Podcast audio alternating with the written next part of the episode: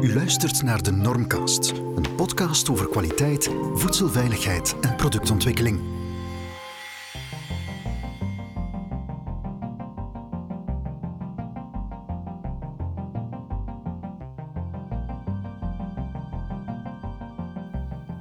Hallo en welkom bij een nieuwe Normcast.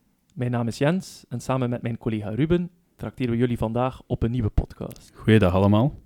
Vandaag hebben we een explosieve gast op de koffie.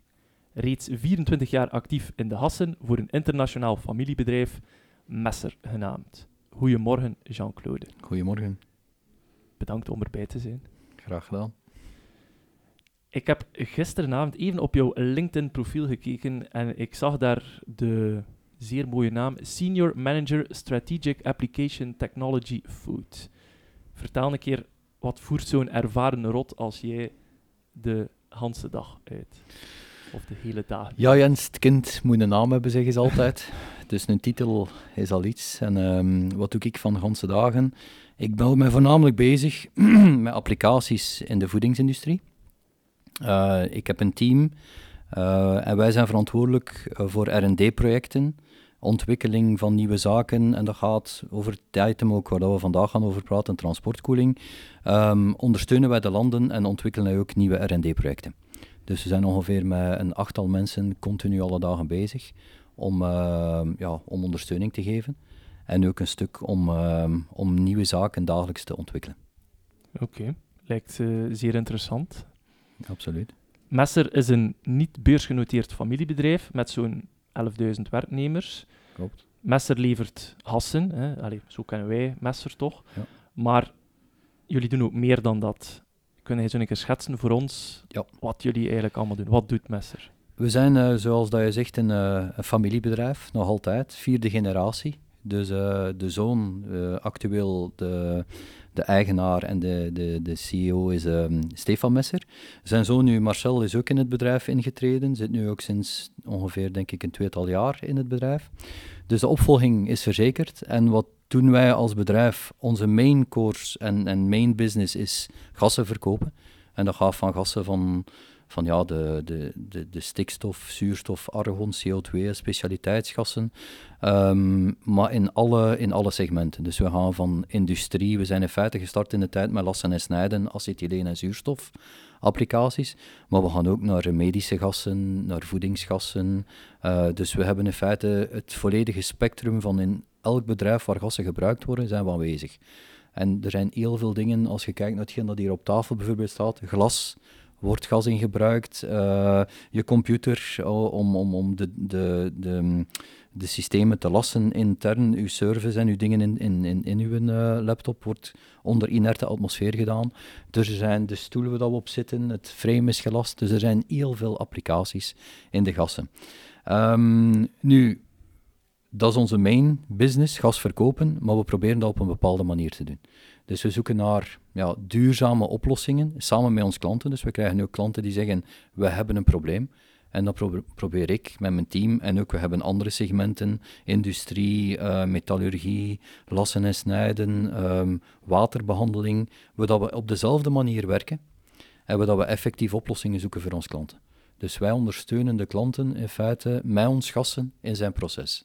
En in, in processen bij de klanten. En we proberen dat natuurlijk te doen op een, de meest economische manier, dat het ook een stuk voor de klant ja, iets brengt. En dat kan zijn op, op basis van ja, automatisering, dat je daardoor eh, een, een, een productieplant kan automatiseren. kan ook zijn naar op een eh, bepaalde zaken kun je enkel en alleen maar met gassen doen in de voedingsindustrie. Dus het is, het is een heel, heel uitgebreide tak. En produceren jullie die gassen ook zelf, of hoe moeten wij dat zien? Ja, we produceren de gassen zelf. Als je kijkt naar, we hebben in feite twee grote takken. Als je dan kijkt in mijn segment, eh, de gassen die we daar voornamelijk gebruiken zijn luchtgassen. En de we van luchtgassen is voornamelijk stikstof, zuurstof en argon. En die worden uit de lucht gehaald. Via, ja, via een air separation unit halen wij de, de lucht eruit en dan gaan we ze ja, gaan samendrukken, gaan we ze inderdaad eh, gaan, gaan, gaan ja, cryo-condenseren, dus op basis van het kookpunt, je stikstof kookt bijvoorbeeld aan min 196 graden, scheiden we de verschillende gassen. En die worden vloeibaar gemaakt en op basis daarvan vullen we ze af of in flessen of gaan we met vrachtwagens uh, naar de klanten in vloeibare vorm. En dan de andere, die een heel belangrijk en ja, een item is waar heel veel over gepraat wordt, dat is CO2. En CO2 is als koelmedium uh, heel handig om te gebruiken, ook voor transportkoelingen te doen. Uh, en dat gas wordt meestal gemaakt uit andere processen. Kan zijn uit het proces van, van ammoniakproductie, kan zijn uit het proces van, van ethyleenoxide. Maar bijvoorbeeld, we hebben nu ook heel veel plants die op een heel groene manier uh, CO2 produceren. En die op bijvoorbeeld bio bioethanolproductie, waar dat je in feite de CO2 als een fermentatieproces gaat, gaat recupereren. Dus in feite is de CO2, om het zo te zeggen, een bijproduct uh, van een of andere proces, uh, waar dat wij dan ja, de CO2 recoveren. En dat kan heel positieve gevolgen hebben. De plant bijvoorbeeld in, uh, in Antwerpen, die bij INEOS staat, daar ja, vermijden we 150.000 ton CO2 die anders in de haven van Antwerpen vrijkwam. Dus die ja. recoveren we en gebruiken we een tweede keer. Ach zo, dus jullie connecteren eigenlijk aan een bedrijf ja. En daar zetten jullie dan een installatie bij ja, en zo klopt. al jullie CO2 klopt, eruit. Klopt. Ja, mooi. Ja, het is fascinerend. Ja, ja, inderdaad. Maar goed, uh, je hebt het daarnet ook al aangegeven. We zijn hier vandaag om een beetje over de trends in de, in de koeling voor transport uh, te bespreken. Natuurlijk kunnen we zeker de coronacrisis uh, daarbij niet vergeten. Um, er zijn wat nieuwe trends en, en ja, verplichte evoluties eigenlijk ontstaan. Eén daarvan is de online verkoop. Uh, hoe spelen jullie daarop in? Wel, natuurlijk, zoals aangegeven, proberen we inderdaad de vragen van onze klanten oplossingen te zoeken. En als je kijkt naar, naar online uh, verkoop, dan zie je inderdaad, en als je naar de trends kijkt, dat je wel in elk land dat die, dat die e-commerce ja, als, als een boom gestegen is. En dat heeft voornamelijk te maken dat mensen ja, konden nog naar de winkel, maar kunnen voor de rest niet veel niet meer doen waren ook een stuk in lockdown. Dus mensen hadden zoiets van, ja, ik ga gewoon online bestellen dat bij mij thuis geleverd wordt. Nu, als je kijkt naar de trends naar de toekomst toe, dan, dan voorspellen ze dat de e-commerce dat dat een groeiende markt gaat blijven. Dat mensen ook meer en meer quality time willen. Niet meer gelijk dan mijn ouders dan, ik ben ook al een bepaalde gezegende leeftijd. Mijn ouders deden, de zaterdag gingen wij naar de winkel boodschappen doen. Ja, de jeugd van tegenwoordig, inclusief mezelf, die heeft zoiets van, ja, het is veel makkelijker het gewoon online te bestellen en quality time te hebben en, en niet meer naar de winkel te moeten gaan. Um, maar op basis daarvan, hoe spelen wij daarop in? Ja, we ontwikkelen natuurlijk met ons, en dan voornamelijk, heb applicaties in stikstof, je hebt applicaties in CO2. En we ontwikkelen ja, bepaalde toepassingen om de koude ketting te kunnen blijven garanderen tot aan huisleveringen bij de klant. En um, ja, we hebben daar bepaalde applicaties voor ontwikkeld. Bijvoorbeeld een EPP-box, waar we in het deksel uh, koude medium zoals CO2 in, in, in stockeren. En zo kan je bijvoorbeeld je producten in die box gedurende 16 uur, afhankelijk van de buitentemperatuur, koud houden. Of voor verse producten, of voor diepvriesproducten. En dan kun je makkelijk um, aan huis leveren. Een ander ding natuurlijk die bij ons heel hard meespeelt, is wetgevingen. Wetgevingen zijn een heel belangrijk uh, gegeven in, in, in leveringen. En bijvoorbeeld als je kijkt naar, uh, naar de klimaattop uh, die geweest is in Parijs een x aantal jaar geleden, daar is beslist dat in de in, in, in, in citycenter van Parijs in 2020 geen dieselvrachtwagens meer binnen mogen. En dan heb je natuurlijk ook andere alternatieve koelingen nodig. Kun je de CO2 met de box gebruiken? Kun je ook vloeibare stikstof gebruiken op de vrachtwagen? Om zo de vrachtwagen gekoeld in, in, het, in het stadscentrum uh, te kunnen laten rijden. Misschien moeten we daar even dieper op ingaan. Hè. Um, je gaf het al aan van, van met stikstofkoeling, uh, met CO2-koeling. Welke ja, manieren bieden jullie eigenlijk aan om de temperatuur te waarborgen? Ja, dus uh, op zich, ja, we hebben een x-aantal um, applicaties die duurzame oplossingen zijn naar, um, naar, naar de koude ketting bewaren.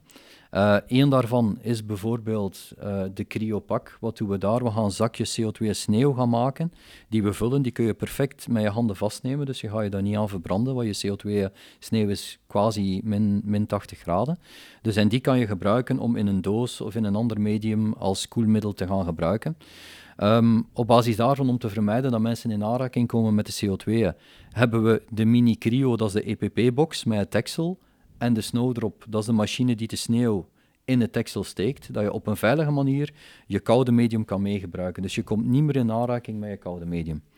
Dus je gaat eigenlijk je, je CO2 in het, in het deksel spuiten, zo gezegd. Ja. ja. Maar je spreekt van de sneeuw, en wat, wat moeten de mensen er ja. voorstel onder sneeuw. Want ja, voor mij is sneeuw gelijk dat je buiten ja. sneeuw ziet. Ja, wel, je kunt, je kunt perfect vergelijken, Jans, met de sneeuw buiten. Dus het sneeuwt buiten. Het enige verschil met CO2-sneeuw is dat CO2-sneeuw geen water bevat.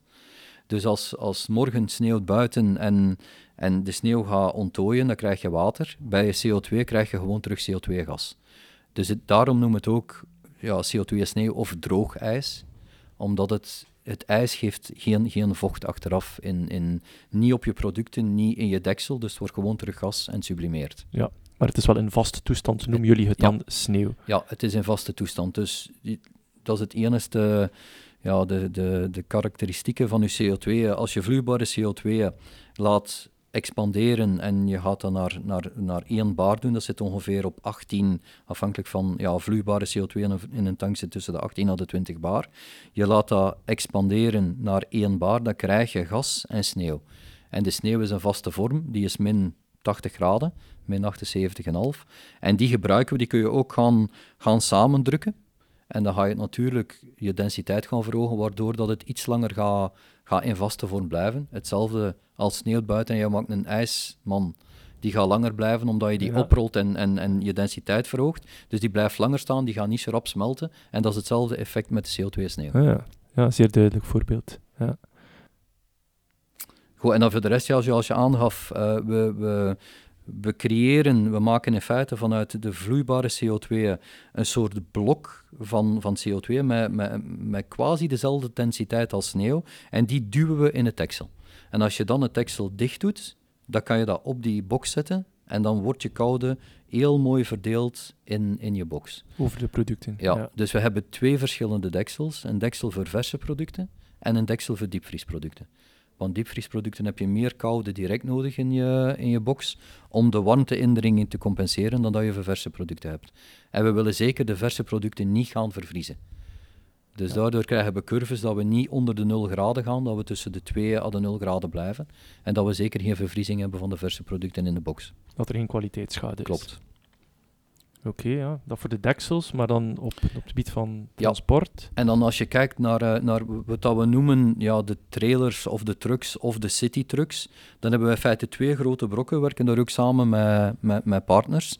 Um, en we hebben twee systemen. De ene noemt Silencio. En dat is heel specifiek gekozen ook. Heel, omdat heel stil waarschijnlijk. Ja, heel stil. En dat is ook het, een, een hele belangrijke reden als je in, in nachtleveringen of als je wil leveren in citycenters, ja, dan is een mechanische koeling heeft een motor die maakt, maakt relatief veel lawaai. En als je dat gaat doen met stikstof, dan heb je enkel een klepje die opent, dus je zit daar binnen de pieknormen.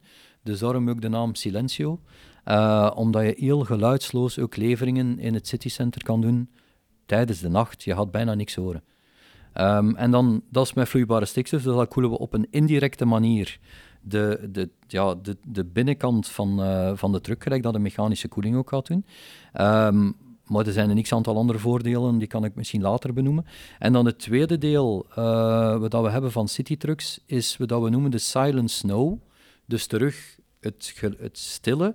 En dan gebruiken we de sneeuw in feite in, de, in, in, in een klein vrachtwagentje. En die koude wordt dan gebruikt indirect om die vrachtwagen te koelen. Ja, dat lijkt mij dus ik veronderstel dan dat er, dat er een tank op die, op die truck staat, gevuld met CO2 of stikstof. Lijkt dat dan niet ja, gevaarlijk? Een rijdende bom of zoiets? Je zit natuurlijk voor bepaalde wetgevingen en we hebben een verschil gemaakt tussen de Silencio en de Silent Snow. Als we de Silencio gebruiken, zit er inderdaad een tank onderaan en die varieert, laten we zeggen, tussen van de 400 tot de, tot de 900 liter, uh, met vloeibare stikstof erin. Maar die, is, die voldoet perfect aan de ADR-normen als er iets mee gebeurt. En, en je hebt een ongeval, die zijn perfect uh, getest en gedaan en die zijn ook vaak geïsoleerd dat je vloeibare stikstof op de vloeibare vorm in je tank kan blijven, want daar zit je koude energie in. Als je dan kijkt naar de Silent Snow vrachtwagen, dat zijn kleinere vrachtwagentjes en daar is gewicht heel belangrijk. Dus als je daar een extra tank met CO2 zou onderhangen, dan ga je 200, 300 kilogram terug meer gewicht mee hebben. En dat hebben we geprobeerd van de vloeibare fase ineens om te zetten naar sneeuw. En daardoor heb je die vrachtwagen niet nodig. Heb je een geïsoleerde box, een beetje als die EPP-box, waar je in feite je sneeuw direct injecteert en dan heb je de helft van, van het gewicht minder mee dan dat je zou mee hebben als je er een tank onder zit. Dat zijn die 3,5 tonnertjes dan, ja, waar je wilt onderblijven. Klopt, klopt. Omdat we daar zeggen van ja, als je in het stad wil rijden, ja, dan kun je dat niet met, met, met, met een oplegger binnen. Dus dan wil je met kleinere vrachtwagens ook binnen kunnen in, in, in elk ja, ja, warenhuis of, of in elke levering of zelfs aan huisleveringen. En dan heb je kleinere vrachtwagentjes en daar is gewicht. Als je dan ook naar alternatieven van motor gaat gaan, elektrisch, heb je ook terug batterijen nodig of op een andere manier aangedreven, dan proberen wij het gewicht zo laag mogelijk te houden voor ons koelmedium. Ja. En dan voor de Silencio dus is het wel een tank, hè, dus een stikstoftank. Ja. Um, allee, niet zo dat ik nu opkom, dat is, stel dat je dat wilt als productiebedrijf, heb je dan een ADR-chauffeur ook nodig? Uh, je hebt een ADR-chauffeur nodig als je met de vloeibare tank stikstof zou rondrijden, maar je hebt geen ADR-chauffeur nodig uh, voor met je vrachtwagen rondrijden, omdat we onder een bepaald volume blijven. Dus je kan gewoon met de vrachtwagen rondrijden met een normale chauffeur. Ja. Ah, je hebt al aangegeven enkele voor- en nadelen, hè. onder andere de duurzaamheid, toch voornamelijk voor het uh, stikstofgas. Um, waarom raad je eigenlijk transport transporteurs of bedrijven aan om over te schakelen van die fossiele brandstoffen naar uh, cryogene gassen? Ja. Ik ga beginnen met misschien niet het meest voordelige voor ons, maar er zijn natuurlijk ook ja, negatieve kanten of nadelen aan de stikstof, maar die gaan zich voornamelijk uh, manifesteren in ja, je moet maken dat er ergens kan vloeibare stikstof of vloeibare CO2 getankt worden.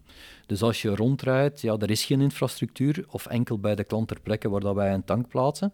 Maar we hebben nu bijvoorbeeld in Frankrijk hebben wij ook publieke vulstations uh, in bedrijf genomen. Uh, bijvoorbeeld Rungis staat nu een, een vulstation waar dat je als vrachtwagenchauffeur kan LNG of CNG gaan tanken met je vrachtwagen. En dan kan je ineens ook je vrachtwagen vullen met vloeibare stikstof. Dus we zijn aan het zien ook naar publieke vulstations om ja, die, die, die bevoorrading van vloeibare stikstof ook in, in, in, in, ja, bij tankstations te kunnen blijven garanderen. Dat is voorlopig een nadeel, want je hebt, die je hebt de vloeibare stikstof nodig ergens. Het tweede is, ja, natuurlijk, als je nu tankt met een fossiele brandstof, dan tankt de diesel.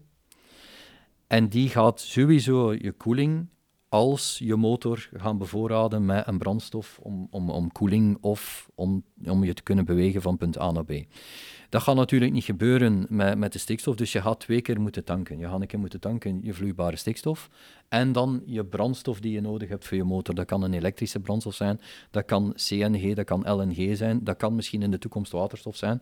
Dus er zijn heel veel um, ja, duurzame alternatieve media ten opzichte van fossiele brandstof. Uh, maar dat zijn in feite de opmerkingen die ik wou geven, een beetje van, ja, let op als je naar stikstof gaat. Wat zijn nu de voordelen, dus waarom pushen wij um, deze toepassing? Zoals al aangegeven in de naam, Silencio en Silent Snow, is, we zitten binnen de normen van de piek. Dus je zit onder de 40 decibel, dat is een super belangrijke. Maar de meest belangrijke is ook, het is volledig, ja, het is een hele snelle koeling omdat je met min 196 graden zit. Dus je gaat daar koelen, ja, quasi 1 graad Celsius per minuut gaan we koelen. Dus we gaan veel sneller gaan koelen dan, dan, dan een alternatieve mechanische koeling. Wat dat ook maakt dat je in de zomer, als je hele warme temperaturen buiten hebt, dat je nog altijd je koude ketting 100% gaat kunnen garanderen.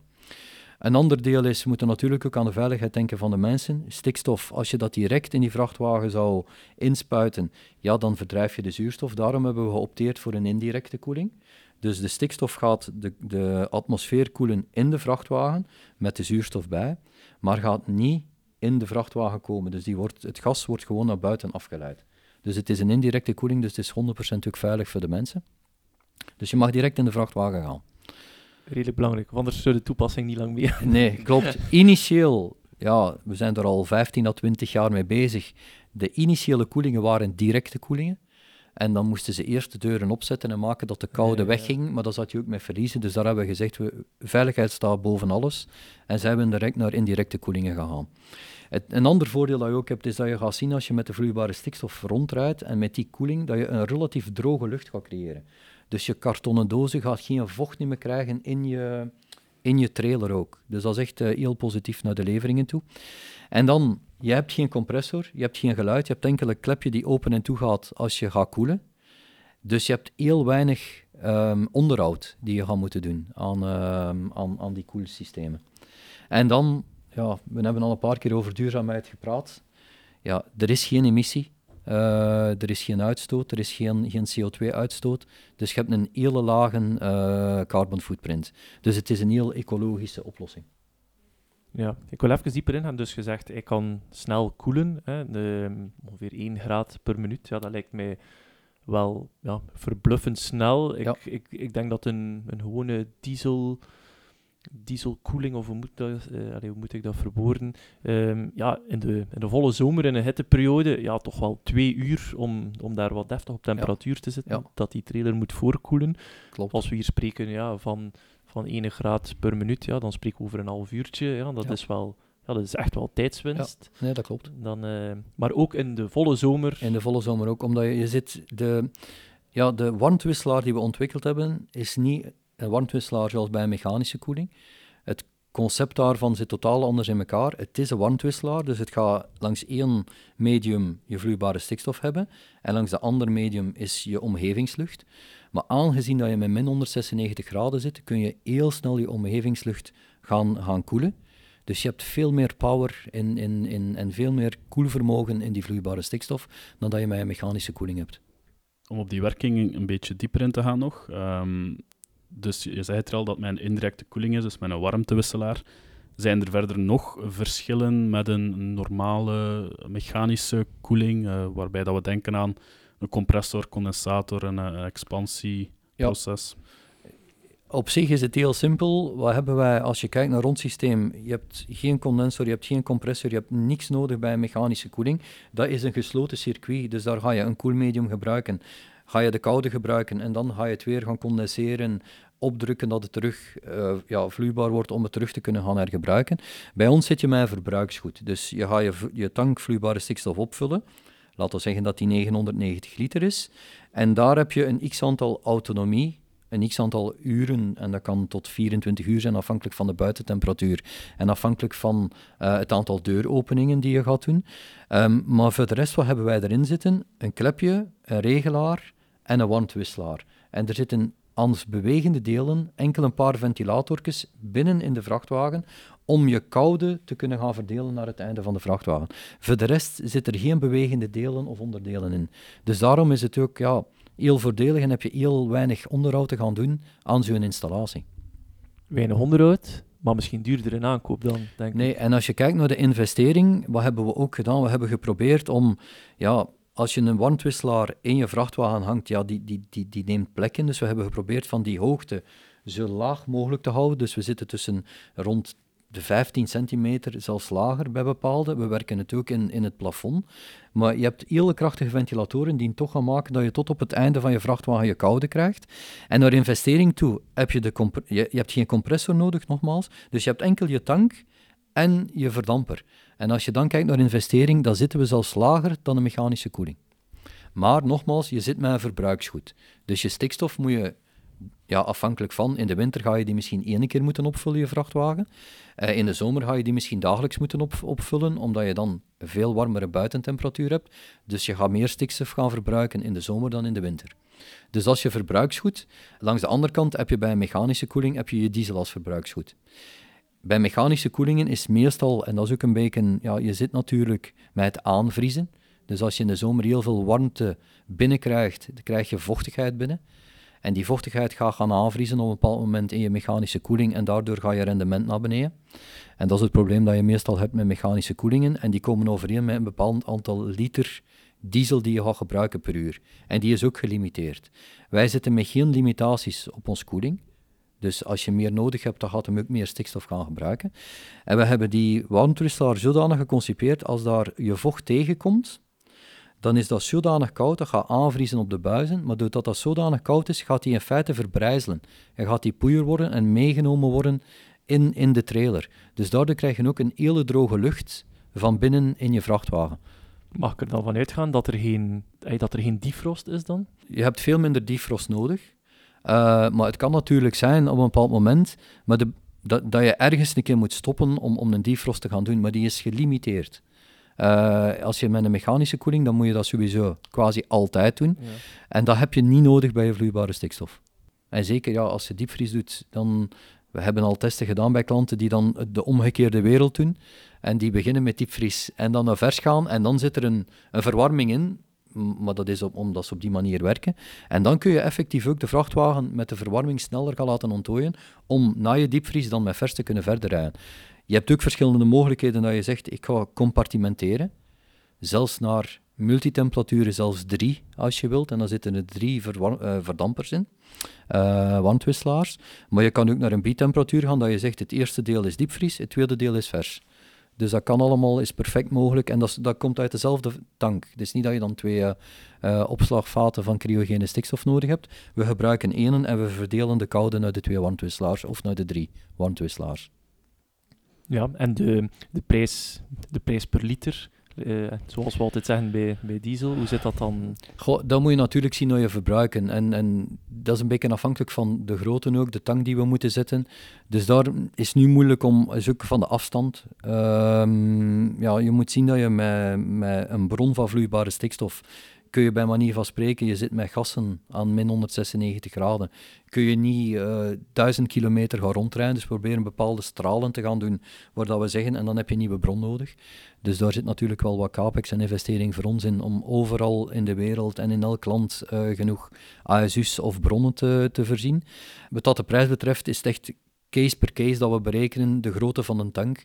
Als je een klant hebt die met, laten we zeggen, met, met 30 vrachtwagens rijdt, die gaat een, een opslagtank nodig hebben van 30, 40.000 liter of meer. Buiten dat je iemand hebt die met 10 vrachtwagens gaat rijden, die gaat misschien een 10.000 liter tank nodig hebben. En daar is ook de prijs op gebaseerd. Ja. Dus dat is case per case te, te bekijken bij de klant. Zie je daar een, een stijgende trend in, in bedrijven dat bij jullie terechtkomen voor die uh, stikstofkoeling? Ja, pushen het ook een stuk zelf. En, en dan moet ik zeggen dat wetgeving een heel belangrijke parameter is in het gegeven, omdat je als je nu kijkt en je vergelijkt puur de kost naar een mechanische koeling, die overal te bereiken is, overal kan je diesel tanken, overal heb je de faciliteiten.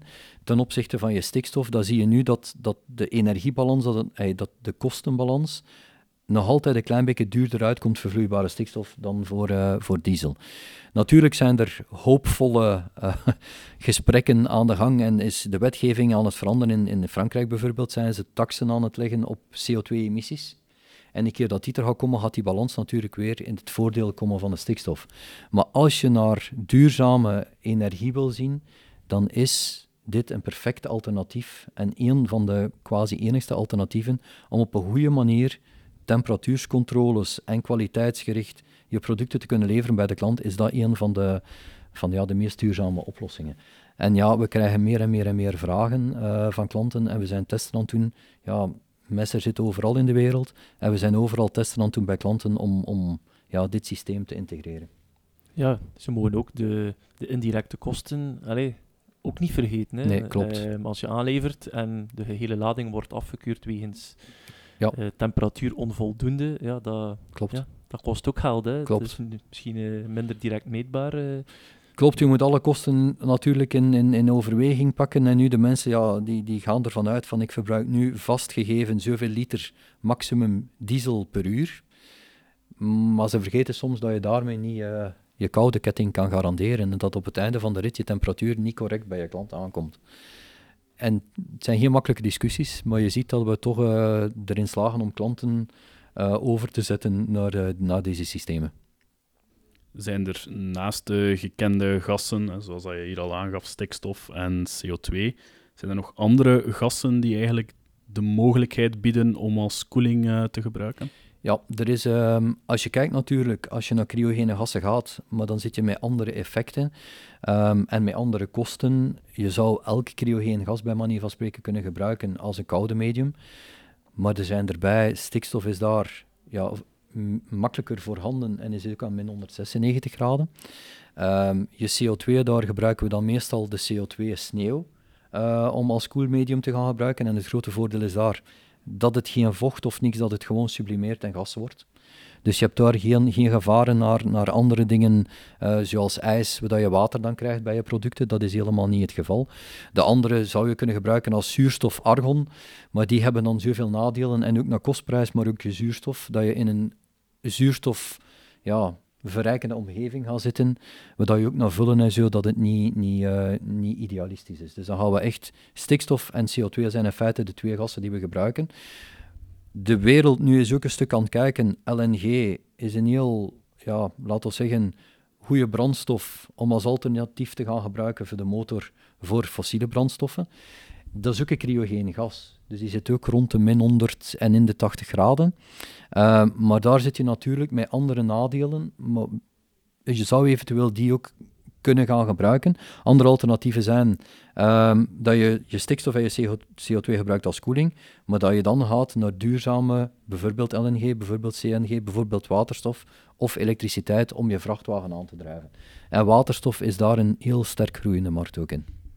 Ja, ik ken dat vooral van het... Uh van, van Toyota, de, ja, klopt. de, de Mirai, denk ja, ik. Klopt, hè? Dus klopt. daar wel, uh, maar ook moeilijk om te tanken hier in België. Dan, ja, wel, we zijn uh, vulstations, we, we, zijn er ook volop mee bezig. Uh, een van, ja, als je kijkt naar Zwitserland, is daar echt voorlopend ook. Er zijn wel stations aan het plaatsen, ook voor auto's, maar is voornamelijk zijn we aan het kijken om, om heftrucks, maar ook um, bussen die we gaan uitrusten uh, naar, naar het netwerk in de stad, om die uit te rusten met, met waterstof. En ja, dan heb je een vulstation nodig. Maar daar zijn we volop mee bezig om, om die markt ook te gaan, uh, te gaan bedienen. Maar dat lijkt mij nu echt wel een rijdende bom. Nee? Of wat? Maar daar zit het, dat, is, dat is hetzelfde dan uh, een LNG of een CNG. Is bij manier van spreken een propaantank in je auto leggen. Ja. Is ook een bom. Ja. Uh, dat is makkelijker ingeburgerd. Ik heb af en toe de discussies met klanten ook dat zeggen van, is die vloeibare stikstof, dat is min 196 graden, dat is toch gevaarlijk?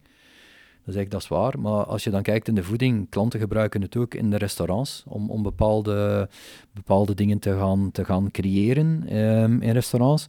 En dan zeg ik altijd de vergelijking van, ja, je gebruikt ook je olie om te frituren. Dat is plus 180 graden, daar loop je ook niet meer rond. Ja. Dus je moet gewoon bewust zijn van waar je mee bezig bent. En is het een rijdende bom? Vergelijk met met, met propaan bijvoorbeeld. De nodige veiligheden zitten daarin. De impact zit daarin als je een accident zou hebben. Dat is getest. Dus op dat vlak zijn die veiligheidsnormen zodanig hoog uh, dat, dat dat quasi nihil is. Oké, okay, ja. Ik zou zeggen, bedankt Jean-Claude. Uh, zeer veel uh, inzichten in de toekomst van transportkoeling en al hetgeen rond. Um, wij danken uiteraard onze luisteraars. En ik zou zeggen, tot de volgende keer. Oké, okay, bedankt voor de opportuniteit. En bedankt voor de fijne voormiddag. Graag gedaan. Graag gedaan. Dankjewel. Tot de volgende keer. Dankjewel. Tot, tot ziens. Bye bye. Dag. Bedankt voor het luisteren naar deze Normcast. Bezoek zeker onze website www.amnormand.be voor blogposts, boeiende artikelen en uiteraard onze podcasts. Of volg ons via de gekende mediakanalen.